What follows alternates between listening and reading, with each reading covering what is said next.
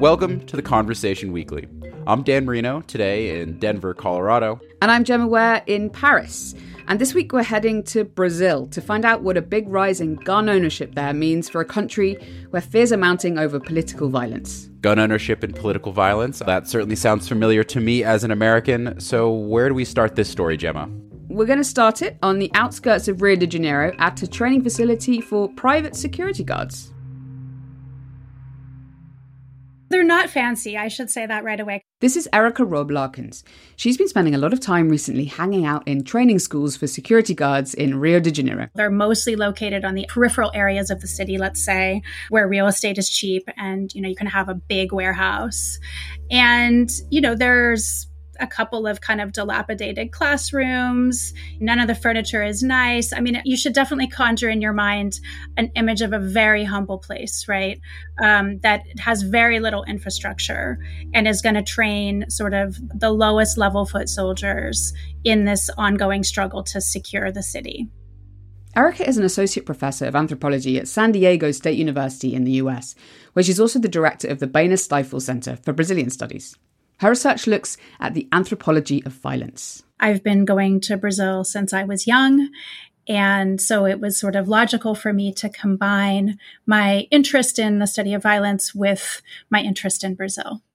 Erika started out researching violence in favelas, and she actually lived in one during her PhD. She saw a lot of violence there, gun battles regularly between drug traffickers and police, and she became fascinated in the way the favelas were policed, so she began interviewing police officers about it lots of these high ranking police officers would would mention that they owned private security companies. Currently in brazil there are more private security guards than police but we know very little about the field. They're they're not very well regulated um, but they're enmeshed with and intertwined with police and military in very significant ways. And so i wanted to kind of untangle that puzzle. And so i i started to follow private security guards through their training and then into the workplace. So I spend a lot of time in these private security training facilities. All the security guards have a basic form of weapons training as part of their course. At the time that I was doing my research, the armed theft of cargo was incredibly high in Rio. And so a lot of the courses that I accompanied were populated by people that were going to go into these really high combat situations. They were going to be carrying a gun every day and, and possibly taking fire almost every day in their workplaces. Despite that, however, the training is incredibly rudimentary. I mean, shockingly rudimentary. And I witnessed that firsthand myself. Uh, it was quite clear to me that the amount of contact that folks had with guns before going into these sort of work environments where they were going to use them every day was cursory at best. The weapons the guards were being trained with were often old, broken, and prone to jamming. Although, ironically, the service weapons they're given when they start work as security guards often have similar problems. The instructor would come and, and like put a bunch of guns on like a plastic table, and we would sit there and load and unload the guns as a way to sort of create a muscle memory and have an interaction with them that would hopefully, you know, provide some kind of a familiarity that could be carried over into the workplace. So you're good at this now too? I mean, I would not say that I'm good. I would say that uh, by the end of my field work, my hands wouldn't shake. Uh, and at the beginning of my field work, I, I had never held a gun before and I was really nervous.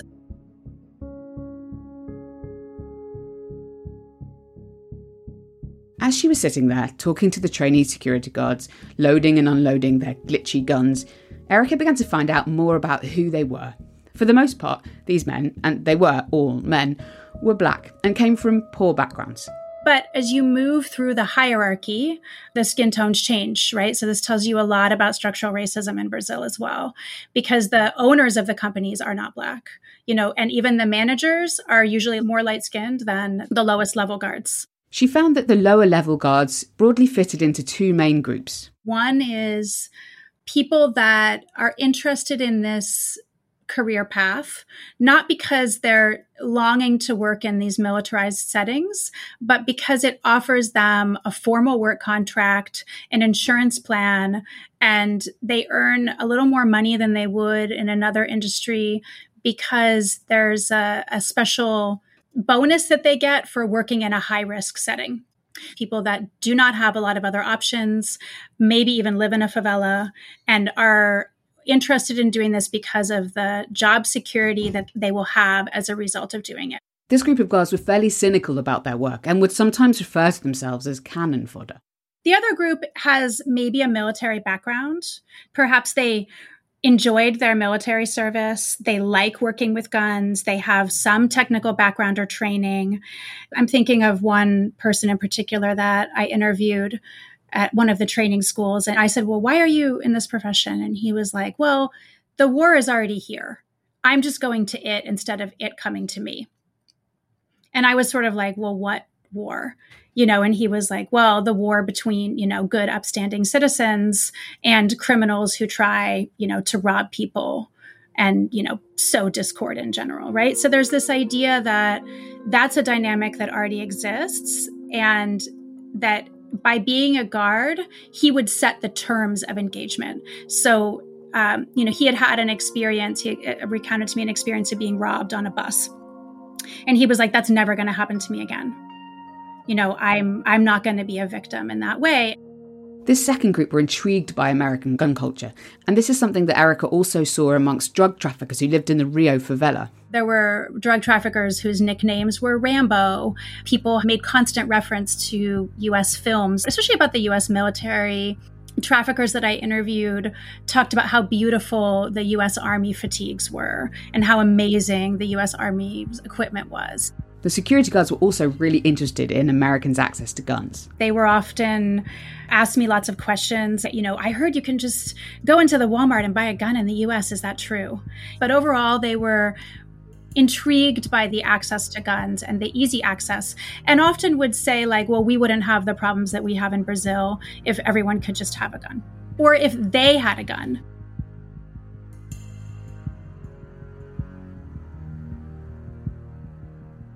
This argument that good guys with guns can help protect the world from bad guys with guns is super common to hear from guns rights advocates, at least in the United States. Uh, do people in Brazil feel safer when they're around guns? They really don't, actually. So, a survey just a couple of months ago in August of around 2,000 Brazilians found that nearly 7 in 10 were really fearful of being around people with guns, and less than a third said that they would buy a gun if they could. So, no, they, they don't. And what's the stance of Jair Bolsonaro, the president at the center of a lot that is going on right now? Well, he has actually been trying to make it easier for people to buy guns and encouraging his supporters to, to go out and, and do so. And this is actually making a lot of people really worried about political violence in Brazil, um, particularly as the country is heading towards the second round of its presidential election later this month on the 30th of October. Four more weeks of a bruising campaign began in Brazil today after none of the candidates won 50% of the vote in Sunday's the first socialist round of the former president Luiz Inácio Lula da Silva has 48%. The right-wing incumbent Jair Bolsonaro won 44% of the vote. Sounds like guns are really a central part of this and potentially in a sketchy way. I mean, we just had January 6th in the United States. Is that what's on people's mind? It really is. There's a lot of people who are very worried about that. And I've been talking to a couple of experts about how gun culture is changing in Brazil, why Bolsonaro wants more people to go out and buy guns, and who is actually doing so, and what this might all mean longer term for the country. My name is Juliano Cortinhas. I'm a professor at the University of Brasilia. Juliano specializes in international security and defense. In the early 2010s, he worked for four years in the Brazilian government in the Ministry of Defense. He's also lived in the US on three separate occasions, and so I asked him, did he see more guns when he lived in the US or in Brazil? In the US, for sure. Um, especially when I was in Texas. People carry guns openly, and in Brazil, you don't see guns, you don't live with them if you are not in specific environments like the favelas. We have uh, a more restricted policy towards guns. Bolsonaro changed that. But even under Bolsonaro, you don't live with guns, you don't see them in your day to day life. You don't see them being sold openly in stores. In the US, that's very common. Um, on the other hand, I feel more unsafe here in Brazil than in the US because you see on the data that we are a much more violent country. In 2019, more than 49,000 people in Brazil were killed by guns, the highest absolute number in the world. That's about 22 deaths for every 100,000 people, compared to about 11 deaths per 100,000 in the US. We have a, a very entrenched culture of violence, right? And that's not only in Brazil. In, in, Latin America, we have more than 50 of the most violent uh, cities in the world, right? So we live in a very violent society. There are a lot of people who solve their problems through violence. There are a lot of domestic violence. Uh, it is not only a cultural problem, but it is also a social problem, right? Inequality increases the level of violence in the country. In the US, a lot of the gun debate is centered around the US Constitution and the interpretation of its Second Amendment on the right to bear arms. But that's not the case in Brazil there is a historical connection between Americans and guns, right? They are a very militarized society. Every generation has fought in wars, so they live more openly with guns than we do. Uh, Brazil is a country that is internationally peaceful. We don't fight a war for more than 150 years. So we don't have this historical connection with the necessity of bearing weapons. And yet, the gun debate in the US, particularly by those opposed to gun control, really does influence some people's views on guns inside Brazil. When you introduce in the Brazilian society this kind of logic that is produced in the United States by the far right over there, people uh, uh, receive these arguments that if you carry a weapon, you'll be safer, which is very disconnected to our reality a lot of studies have proven that if you're carrying a weapon and you are robbed, the, your chance of getting killed is higher than, than if you don't have a weapon. So it actually makes you more unsafe. Um, there's also no correlation between countries in which people carry more guns and the decrease of violence, right? So violence is much more connected to cultural and, and other variables such as uh, where you live, uh, drug trafficking, and things like that. Bolsonaro himself is a living example of this. Before becoming president, when he was a deputy in the Brazilian Congress, he was robbed in Rio de Janeiro. He was carrying a weapon, and the guy who robbed him robbed his weapon. Right. He then got in contact with the armed forces and with the Rio police, and they found his weapon after a few days. But so he is a living proof that it doesn't matter if you're carrying a weapon or not. I mean, the chances of being robbed are not decreased by that.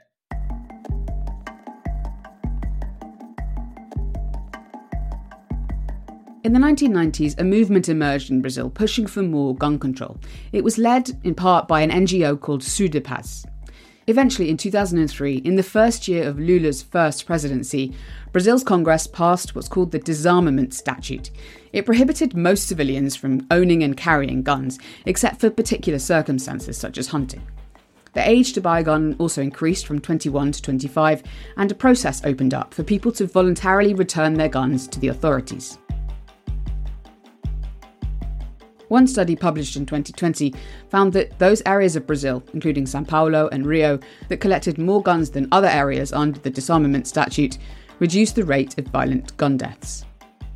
The next step was in 2005, when Brazil held a referendum on whether to completely ban the sale of guns and ammunition to civilians. The referendum was defeated by a two thirds majority.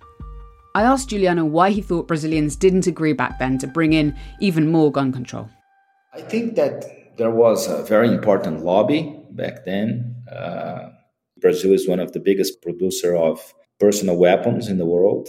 Uh, we export most of them, but these guys are very powerful within the Brazilian government and they campaign in the Brazilian society.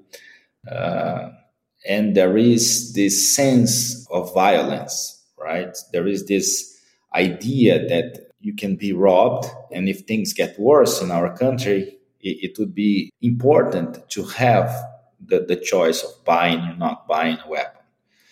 So I think that people decided to keep this choice open. That doesn't mean that everyone ran to gun shops to buy weapons back then, but under Bolsonaro, this became much bigger.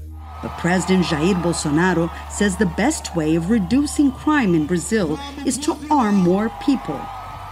He's just taken measures to make weapons and ammunition more widely available in a country that has one of the world's largest number of homicides.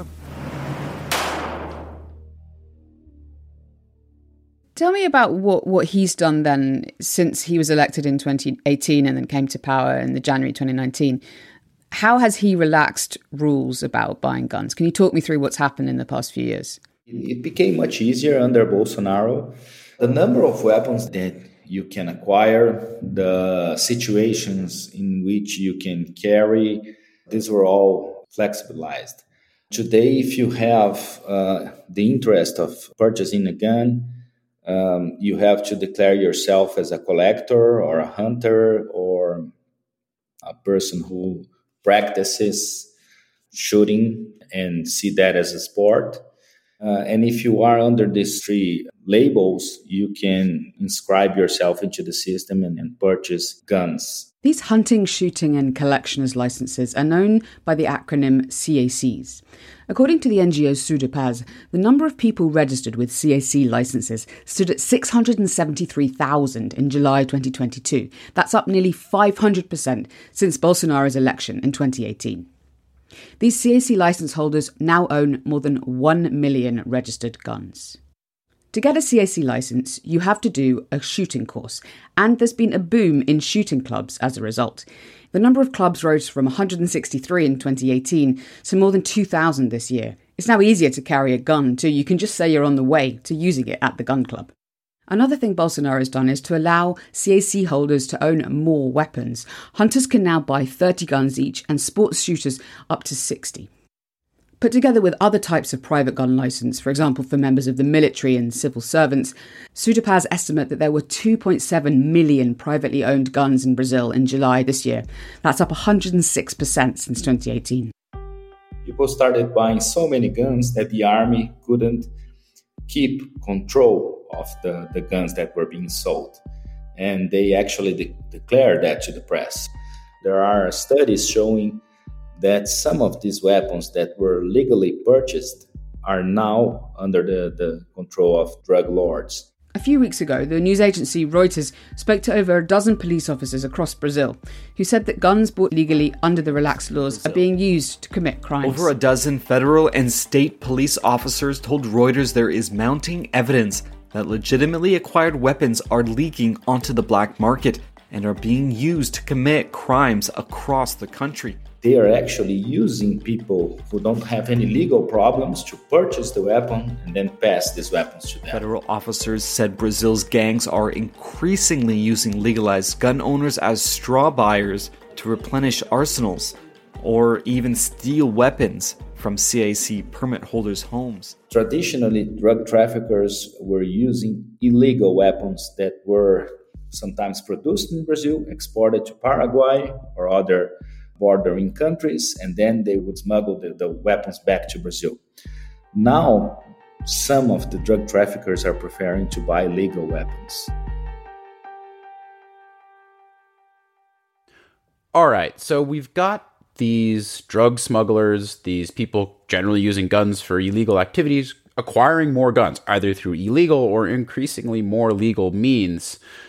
Or we've heard from people like the security guards Erika spoke to earlier that think guns are good and can help promote safety. So, are these people also buying guns for personal use, for safety? Well, you'd think they might be, but actually, Erika told me that no, that most of them can't afford to buy a gun. And guns in Brazil are actually really expensive, and it's mainly richer Brazilians who are able to go out and buy them. Well, it sounds like guns may have become technically easier to acquire, but people can't afford them. So, what's going on here? What's the play? What's Bolsonaro doing?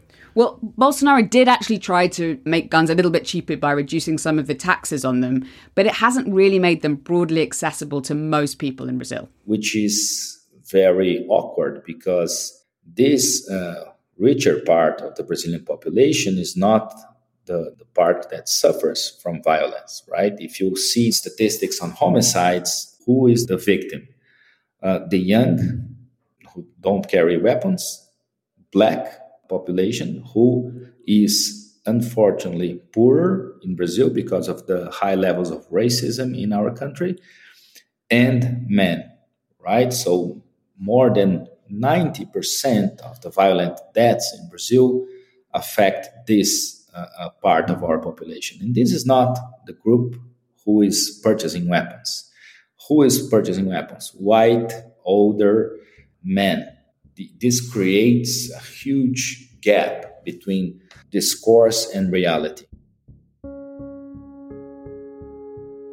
Bolsonaro regularly makes the sign of the gun with his thumb and forefinger when he's out campaigning, and he's made gun ownership one of the pillars of his political platform. Erika told me guns form a central part of his rhetoric. Recently, he made a, a comment to a group of supporters saying armed people can never be enslaved. If we have to fight against Lula's gang, we will fight. And I repeat, armed people will never be enslaved. I think this is a really dangerous sentiment that also really encapsulates uh, the vision of the world that we're seeing here that is so concerning, which is that his supporters believe that they're on the precipice of enslavement and that a, a, gun is the only thing that stands between them and being in, in some kind of imagined, you know, communist jail. This is really delusional, right? This is so far from the reality, but is is really inflammatory and speaks exactly to the this vision of the world that, that he's promoting. Bolsonaro's argument is that Brazilians don't just need a gun to protect themselves from criminals, but also from a whole group of other people in the country who he doesn't like. What Bolsonaro has done is really empower extreme levels of violence against people that he perceives as as not encompassing a certain kind of set of moral values. You know, what we've seen is a collapse of his political enemies into a category that uh, also includes criminals, right? It's like a bank robber is the same as a leftist. A drug trafficker is almost the same as a communist. Like they're all talked about within the same kind of a frame as these threats to the nation, as these threats to Brazil's social order. And all of these people that are on sort of quote unquote the side of good including lots of these security guards, really have been brought into the fold of of people that are working on sort of saving Brazil from the precipice that he's presented it as being on. Bolsonaro says it's the duty of what he calls the cidadão de bem in Portuguese, or the good citizen, to own a gun to protect themselves. I asked Erika if you're someone who sees yourself as one of these so called good citizens, and Bolsonaro is telling you to go out and buy a gun, who is the bad citizen? And what's your responsibility against them? It's so complex, right? Um, and and yet not complex at the same time, right? Um, the the moral upright citizen in this vision of the world is a white heteronormative man who is protecting his home and traditional family values. And everything else that's not that or isn't aspiring to that is on the other side. So, women's rights, LGBTQ rights, uh, you know, people that are calling out Brazil's systemic racism, people on the left, you know, everything else that is not that. And it's both, you know, not that in terms of identity, but also not that in terms of political beliefs, right? So I think that that's where we're really seeing this polarization. It's like a criminal is somehow equated with a woman that wants to work outside the home or challenges, let's say, patriarchy.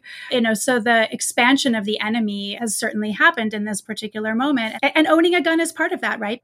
I mean, the, the discourse should be very familiar, at least I think, to US listeners, because it's quite similar to the right wing discourse in the United States, which is really about the return to certain kinds of family values and the protection of the right of the white heteronormative family against immigrants, et cetera, et cetera. And the gun has a central role in that. And I think that's where we see, you know, the ways in which US right is is sort of shaping and influencing the gun discourse in Brazil because Brazil didn't really have that kind of discourse before. Uh, and that the ways in which owning the gun you know, using the gun to protect the home has been inserted into this discourse is, I think, kind of novel and shows that there's been sort of a an exportation, let's say, of you know the American right.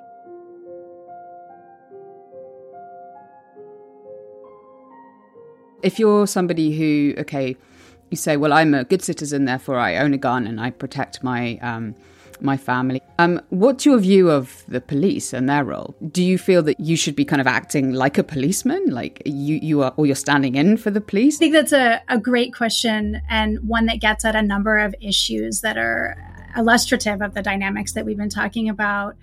On the one hand, people really see the police as not well enough trained and not capable of doing their jobs. So there's a, a sense that police can't be trusted, that police are corrupt, and that police just, you know, can't handle all of the vagabundos. Vagabundos like a, a, a catch-all term for sort of all of the sort of people that represent the moral decay that Bolsonaro's followers don't like, right? So there's this idea that the, the police just can't handle the volume of enemies out there. So they need some help in that matter.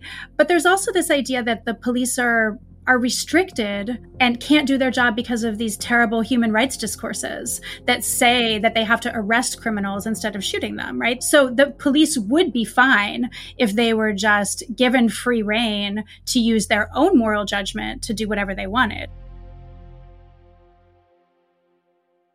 Gemma, I'm wondering now at this point in this story what the evidence is showing about safety with regards to guns often when you hear about the gun debate, it's a balance between sure, increased access to guns may result in some decrease in violence or something like that, but then you have increased suicides, you have increased accidents, like children getting their hands on their parents' guns.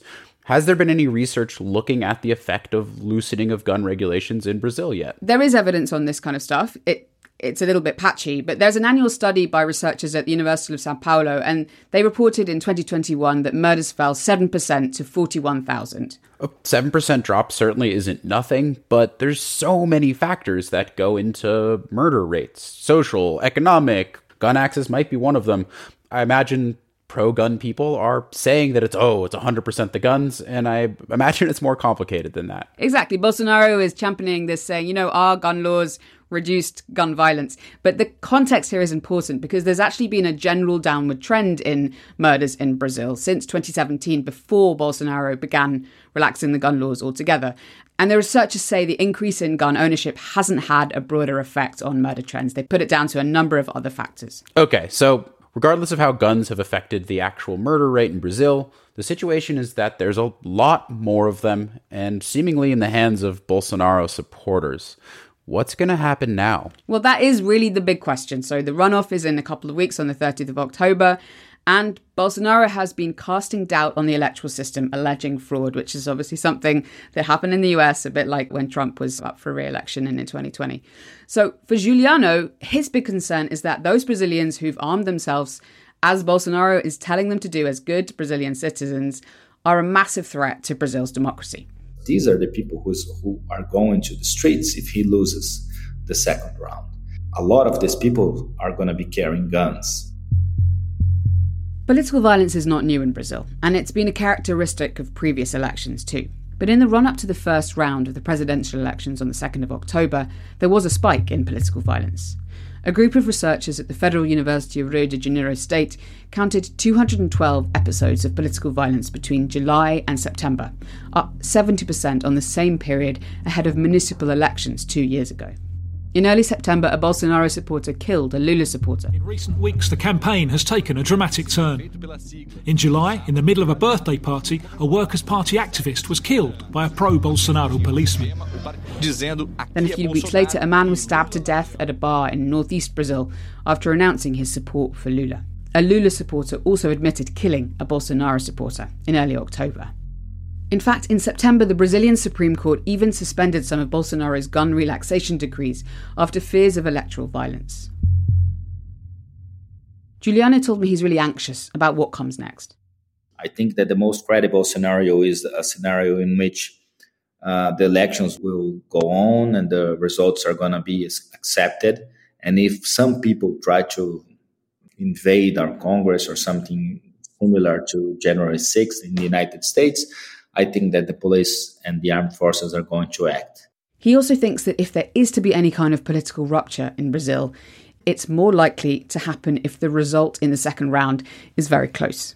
Some people go out on the street, they are armed, and they denouncing frauds. Other people start joining this movement, and it starts growing and getting bigger. And then the police uh, forces don't act against these people because the police forces themselves uh, support Bolsonaro. And this goes on for, for a day or two or three. And then you increase the size of this movement as far as taking the armed forces into this mess and they uh, uh, they show off as the saviors of the, the Brazilian democracy. If he wins, Lula has promised to roll back Bolsonaro's relaxation of gun regulations, many of which were passed as executive orders rather than actual laws in Parliament. I asked Juliano, regardless of who wins the election, what longer term impact does he think the increase in gun ownership and the debate around it will have on Brazilian society?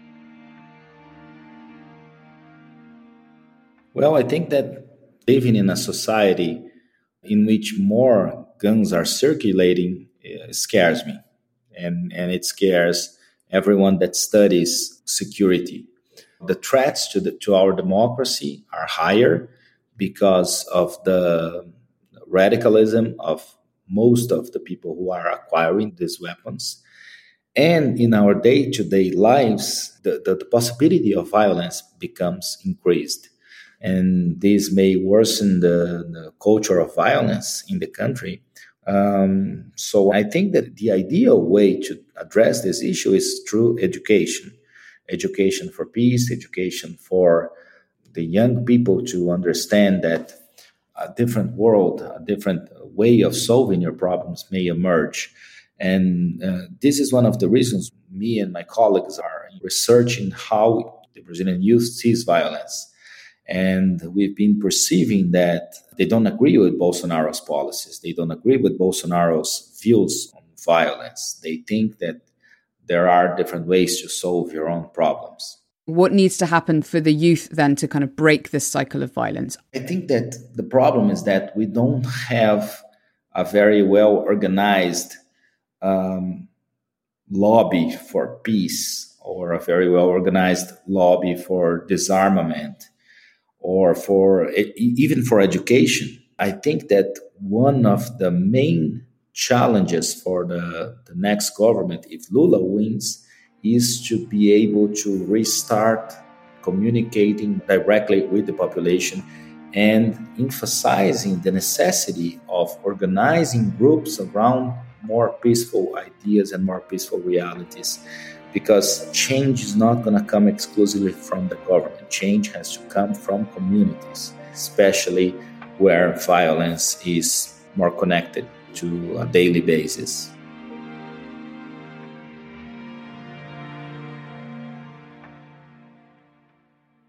Whether or not Lula wins the election and what happens after it, Erika Robb Larkins told me that Bolsonaro has ramped up a new type of political discourse in Brazil and it isn't going anywhere. Which is one that's really framing the world as this polarized place, you know, where good people are are being constantly attacked by enemies and you know under threat. That that kind of a mentality that there's a, a sort of a war at play is not going to go away with, let's say, a rollback of the access to guns.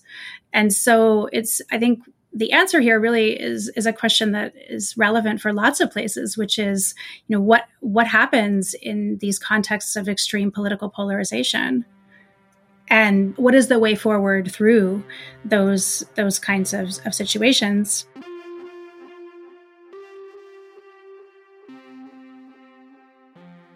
You know, Dan, when I was speaking to Erika about this, her question here just really struck me about how countries can bring themselves back from extreme political polarization. And it's such a good question that I think we should go away and do a whole new episode trying to answer it. I, yeah, if you want to ask an important question and get an important answer, that's surely a good one. Okay, well, we're going to get onto that uh, and have that hopefully ready in the next couple of weeks.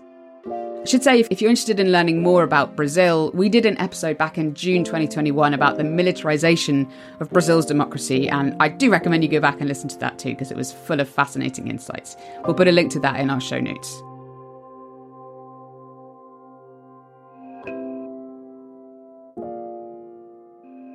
For this episode, we've got a couple of thanks to Roberto Macchiato at the University of Coimbra, who we also spoke to, and to our conversation colleague Daniel Steiser in Brazil for his help and guidance. You can find us on Twitter at TC underscore audio, Instagram at theconversation.com, or email us podcast at theconversation.com.